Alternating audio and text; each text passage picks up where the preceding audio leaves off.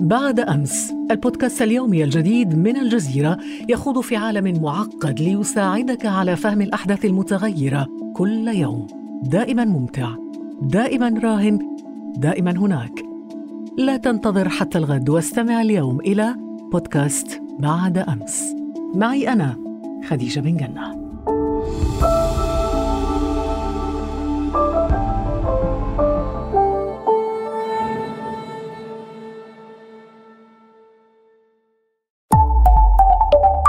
الجزيرة بودكاست. ارتكزت هذه الحلقة إلى البحث في المراجع والمصادر الموثوق بها وكتبت بضمير المتكلم لمقتضيات العمل الدرامي.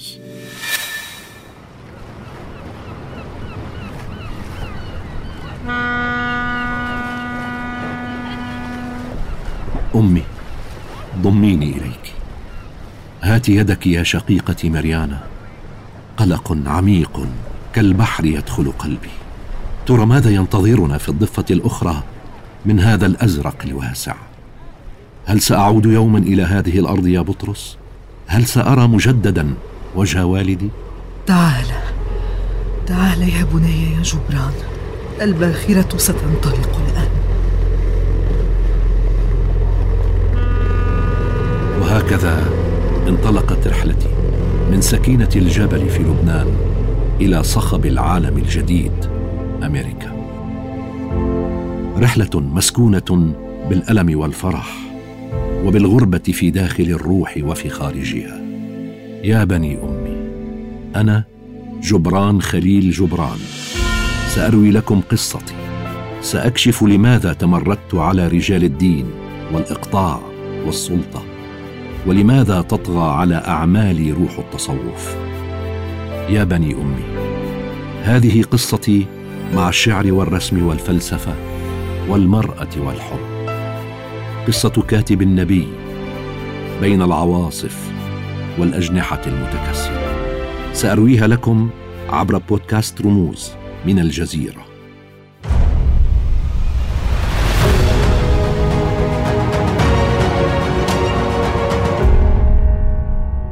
أهلا بك يا سيلينا رفيقتي في هذه الرواية. أهلا بك يا جبران.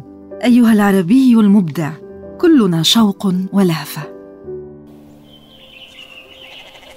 في شتاء العام 1883 فتحت عيني على الضوء في بشري جارة الأرز العتيق ووادي النساك السحيق.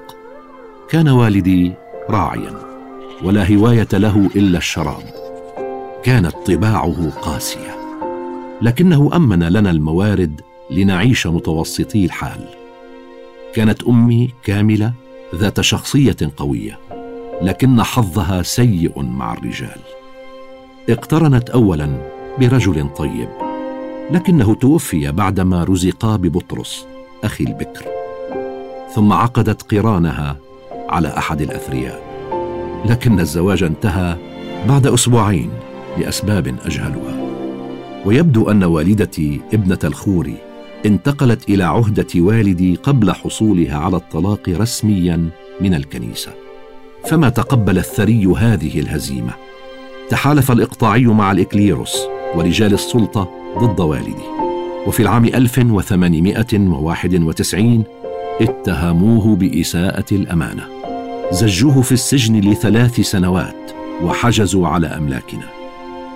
بالتأكيد توقعوا ان نجوع فتجثو أمي أمامهم. ولكن هيهات أن ترضخ كاملة للظالمين. واضح يا جبران أن هذا الظلم هو الذي أطلق فيك روح التمرد على مثلث الإقطاع والإكليروس والسلطة السياسية. لكن بواكير التمرد كانت قد سبقت ذلك. ألا تذكر مثلا قصتك مع الخوري معلم اللغة السريانية؟ طبعا أذكر لقد عاقبني لأنني لم أحفظ الدرس. أمرني بكتابته عشر مرات بخط يدي. لم أتحمل هذا التعسف وطبعا لم أنفذ. ففي تلك الفترة بدأت أتعلق بالرسم بعد تعرفي إلى فن ليوناردو دافنشي الإيطالي العظيم المولع برسم الجسد العاري. لقد ورثت مواصفات التمرد من والدتك اذا. يقال أنها خرقت المحرم وتجاوزت الكنيسة والاعتبارات الاجتماعية. وعندما تعرضت لهذا الضغط الهائل اختارت أن تأخذكم وتهاجر. كانت أمي رقيقة لكنها قوية. باعت ما تبقى لها من ميراث وتجرأت على الهجرة. حتى والدي الخارج حديثا من السجن عندما تردد في مرافقتنا تركته وراءها ومضينا إلى أمريكا. كان العام 1895 مفصليا في حياتنا. رست الباخرة في نيويورك ومنها انتقلنا إلى بوسطن إلى حي فقير حيث أقارب لنا سبقونا استضافونا لفترة. آه شتان ما بين قريتي النقية النابضة بالحياة والجمال وهذا الحي حيث تنبعث الروائح الكريهة من مكبات يغزوها الذباب والكلاب الشاردة. أدخلتني أمي مدرسة يتجاور فيها العرب واليهود والصينيون والمهاجرون من أوروبا الشرقية. وهذا الخليط الثقافي هو الذي رسخ في مبادئ التسامح. فيما خص هذه الفترة أنت متهم بالأنانية. لقد راق لك أن تدخل المدرسة وتركت إخوتك يكافحون لإبعاد الجوع. حتى إنك رفضت معاونة بطرس عندما طلبتك الوالده بذلك. هل هذا هو جبران المنادي بالإخاء والعدالة؟ لا ليس الأمر هكذا. أخي بطرس يكبرني بست سنوات وكان قد تجاوز عمر المدرسة بكثير فعمل في محل للقماش. قلت لأمي ببراءة الأولاد إن إصبع رسام تساوي ألف تاجر. ما عدا بطرس طبعا وإن صفحة شعر تساوي كل أنسجة العالم.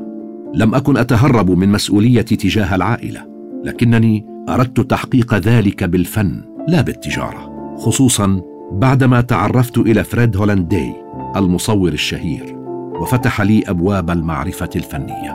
هو امتلك دارا للنشر ومعرضا وكان يبحث عن موديلات شرقية لصوره وقد أعجب بوجهي الأسمر الضارب إلى الحمرة وشعري الأسود ونظراتي التأملية. فجلست أمامه ليصورني كموديل ولكن عنده تسنى لي الاطلاع على الميثولوجيا اليونانية والأدب العالمي وفنون الكتابة والتصوير الفوتوغرافي ورسم البورتريه وهو ساعدني على بيع رسومي كغلافات للكتب. وبفضل فريد تعرفت إلى اثنين اثرا عميقا في شخصيتي. الرسام والشاعر ويليام بليك.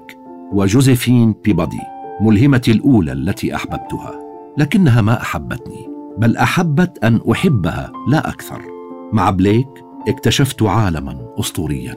لقد هز كياني بأعماله الرمزية والموسومة بالجدل الروحي بين الخير والشر وتمثلت بنقده للمجتمع والدولة. ورحت اخط رسوما مشحونة بالرموز المستوحاة من رسومه.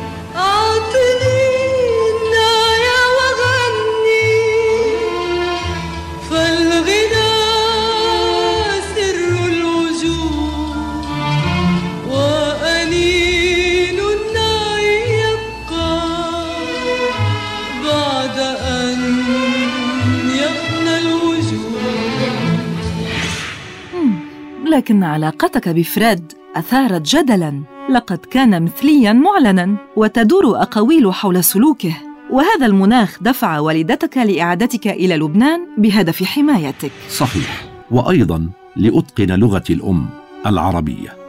كان يجتاحني الشوق إلى ملاعب الطفولة. حملت معي الأناجيل وكتب الميثولوجيا والفلسفة اليونانية والفارسية والهندية. وفي بيروت دخلت معهد الحكمة. اكتشفت ابن خلدون والمتنبي وابن سينا والشعراء الصوفيين وبدأت أجيد التعبير عن أفكاري بالعربية وتعلمت الفرنسية وأصدرت مع يوسف الحويك مجلة المنار. يقال أنك لم تكن تمتثل لمعلميك وكنت ترسمهم كاريكاتوريا على كتبك ودفاترك وإنك غرقت في وقت قصير بقصتي حب أيضا. الحكمة مدرسة صارمة. وأنا لا أحب الصرامة. حتى رفاقي كانوا ينظرون بغرابة إلى شعري الطويل ومواقفي غير المألوفة. وفي هذه الأثناء خفق قلبي مرتين. في قريتي تعلقت بحلا ابنة أحد الوجهاء لكن شقيقها أفهمني أن علاقتنا مستحيلة لأنني دونها اجتماعيا. وفي بيروت أغرمت بسلطانة. شقيقة أيوب تابت رفيق الصف الذي صار لاحقا رئيسا للجمهورية والوزراء. كانت جميلة وبادلتني المشاعر ولكن فجأة خطفها الموت. كان العام 1891 بداية للمآسي. أستاذ جبران رسالة من بوسطن. بكلمات مرتبكة أخبروني سلطانة ليست بخير. على عجل عدت إلى بوسطن وقبل وصولي تبلغت الخبر ماتت سلطانه. ودعت الأربعة عشر ربيعا. وعندما وصلت إلى بوسطن وجدت بيتنا مظلما وعائلتي متشحة بالسواد. ولكن ما هي إلا أشهر حتى جاءتني الصدمة الكبرى. أمي مصابة بالسرطان. وأما بطرس فسافر إلى كوبا ثم عاد وقد نخره السل. مسكين مات بعد أيام. ولتكتمل المأساة في العام 1903 ماتت أمي. ماتت الأغلى على قلبي. وحتى آخر يوم من عمري بقيت تحفر عميقا بين ضلوعي لقد بكيت أمي لأنها صديقتي أيضا. الأم هي كل شيء في الحياة. هي التعزية والرجاء والقوة في الضعف. ومن يفقد أمه يفقد صدرا يسند إليه رأسه ويدا تباركه وعينا تحرسه. في ظلام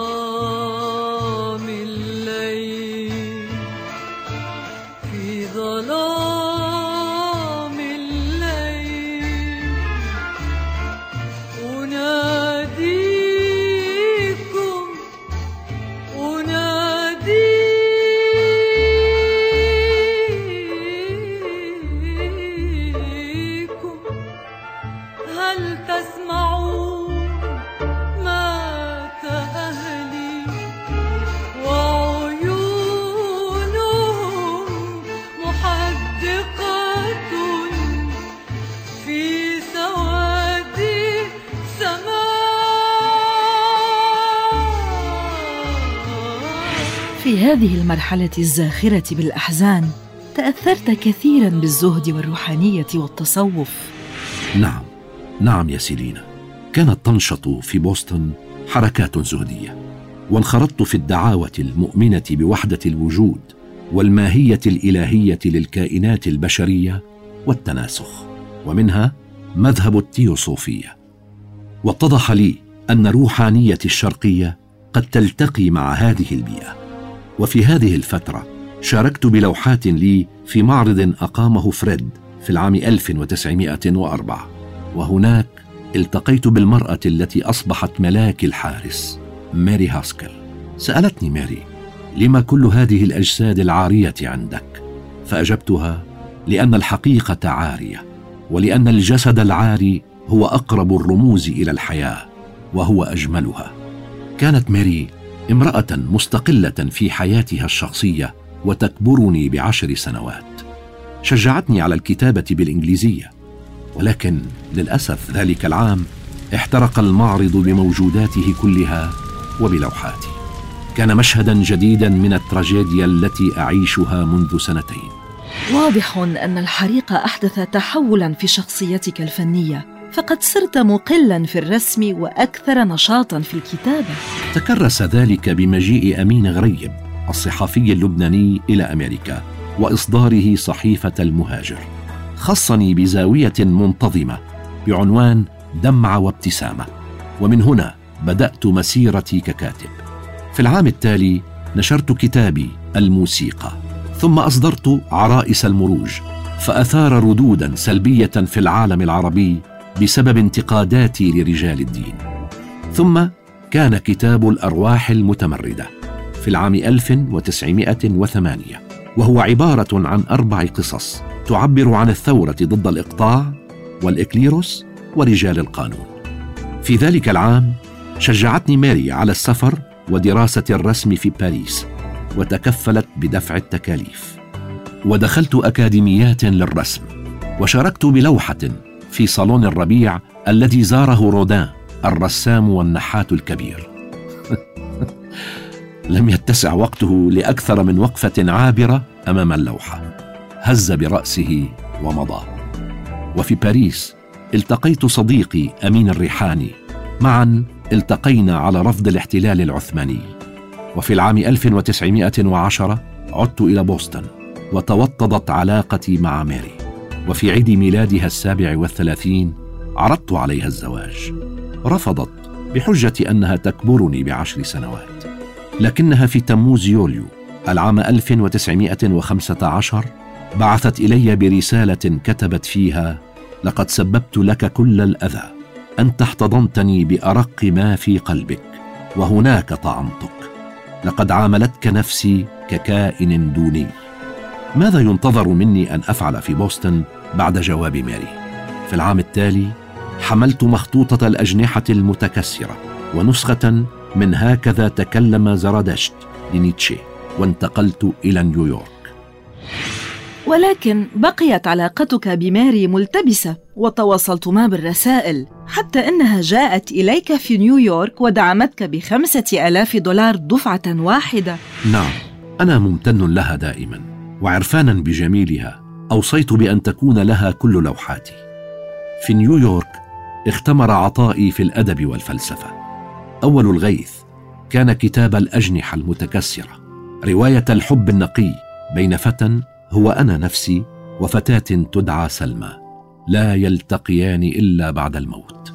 فالموت هو قمة التحرر من عبودية الجسد. ربما هي من الروايات الأولى في العالم العربي. وفي الفترة عينها كتبت مقال أبناء أمي. إنها رسالة تدعو أبناء الوطن إلى الثورة على الاحتلال. في نيسان أبريل من العام 1912 أثرت في كارثة التايتانيك التي غرقت بالمئات وبينهم عشرات اللبنانيين. وفي اليوم عينه كنت ألتقي عبد البهاء ابن بهاء الله مؤسس حركة البهائية الروحية في إيران وأستمع إلى أفكاره. فهو يدعو إلى قيام ديانة جامعة ويبشر بوحدانية الله ووحدة الأنبياء ووحدانية الجنس البشري والمساواة بين الجنسين. وقد أنجزت رسما له. وفي تلك الفترة كنت مفرطا في الشراب والتدخين. وفي الليل أستهلك كميات من القهوة وأستحم بالماء البارد لأتنبه وأتمكن من الانصراف إلى العمل. وفي العام عينه بدأت علاقتي بمي زيادي صديقتي التي نشأت بيني وبينها علاقة ألفة وحب لكننا لم نلتقي ابدا. أول الكلام بيننا كان رسالتها إلي عندما قرأت الأجنحة المتكسرة. أعجبتها مناداتي بحرية المرأة وبعد ذلك لم نتوقف عن التراسل حتى نهاية عمري. تسعة عشر عاما من الرسائل لطالما سردت لها صفحات من حكايات طفولتي وأحلامي وزودتها برسوم الطريفة أحيانا والمغرقة في رمزيتها أحيانا أخرى. كانت مي امرأة حساسة وحالمة. وتبادلنا الأفكار الجريئة والمشاعر الرقيقة. ومن البعيد عبرت لي عن خوفها من الحب. وأنا أيضا اخترت التراجع لإنقاذ حريتي أو وقتي. قصتي مع مي. هي قصة رجل لم ينس يوما أن يحب ولكنه يوما لم يهتدي إلى حب حياته. وفي العام 1916 تأثرت بلقاء طاغور الشاعر الهندي المتوج بجائزة نوبل. ومن أن خلف الريح الهوجاء شفاه تتلو الصلاة. ومن أن في صمت الكون المقفل من يصغي لي إني إذ ترنو عيناي للسماء تصفو الأضواء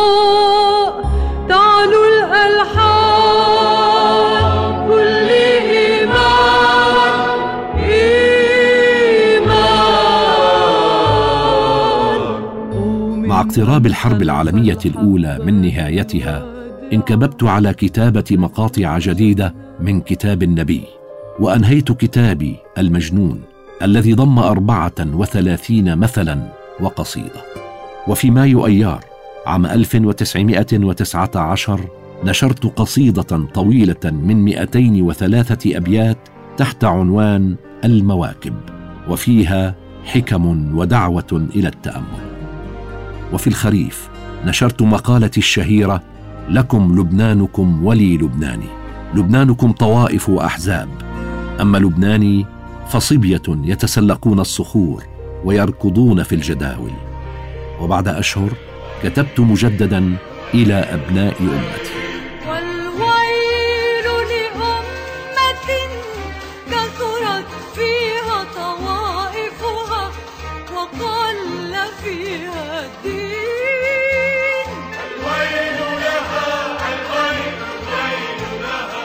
في العام التالي أعلن الفرنسيون لبنان الكبير الذي ضم أقضية إلى جبل لبنان.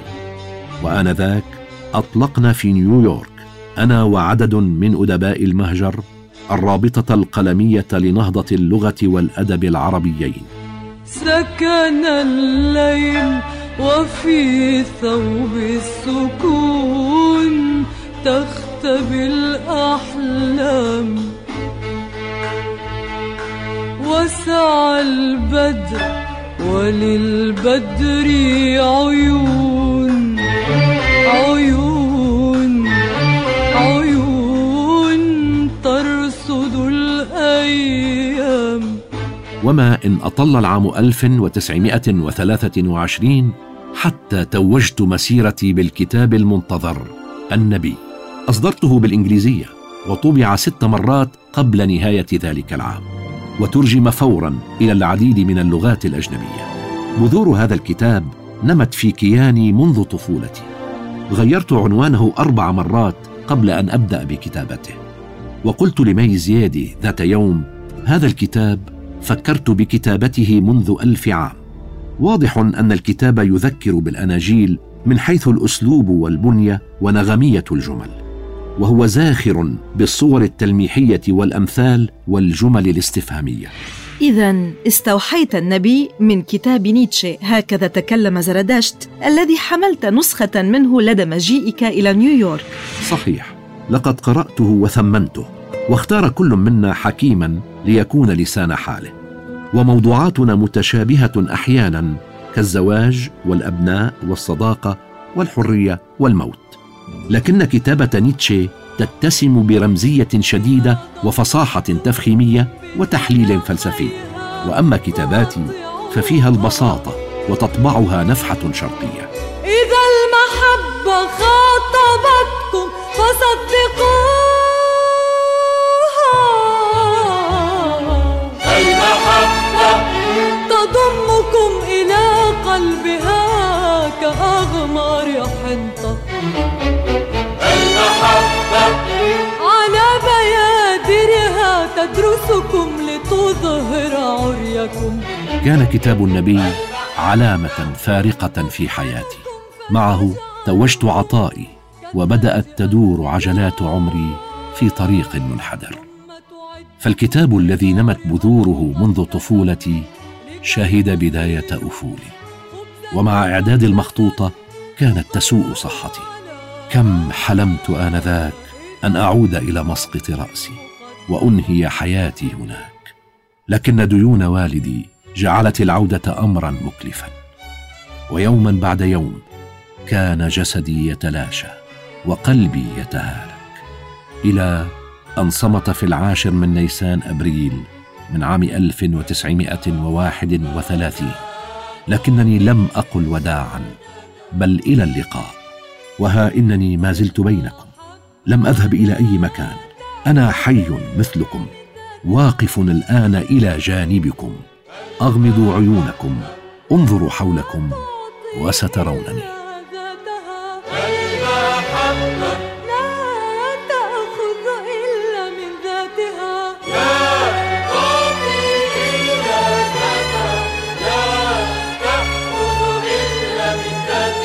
هذه الكلمات هي وصيتك يا جبران وقد دونت على قبرك هناك في مسقط رأسك. لقد حلمت بزيارة قريتك حياً وها هي اليوم تحتضن رفاتك وتخلد ذكراك في المتحف الذي يجمع أعمالك الفنية ويتقاطر إليه محبوك من كل أنحاء الدنيا.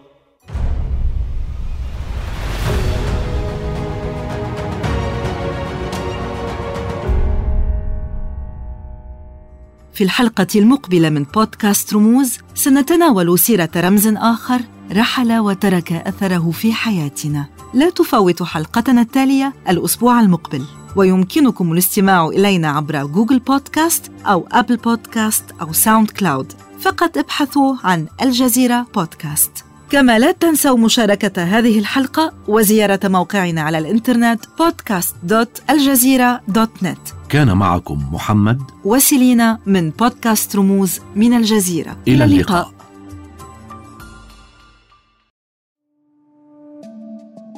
بعد أمس البودكاست اليومي الجديد من الجزيرة يخوض في عالم معقد ليساعدك على فهم الأحداث المتغيرة كل يوم. دائما ممتع دائما راهن دائما هناك. لا تنتظر حتى الغد واستمع اليوم إلى بودكاست بعد أمس. معي أنا خديجة بن جنة.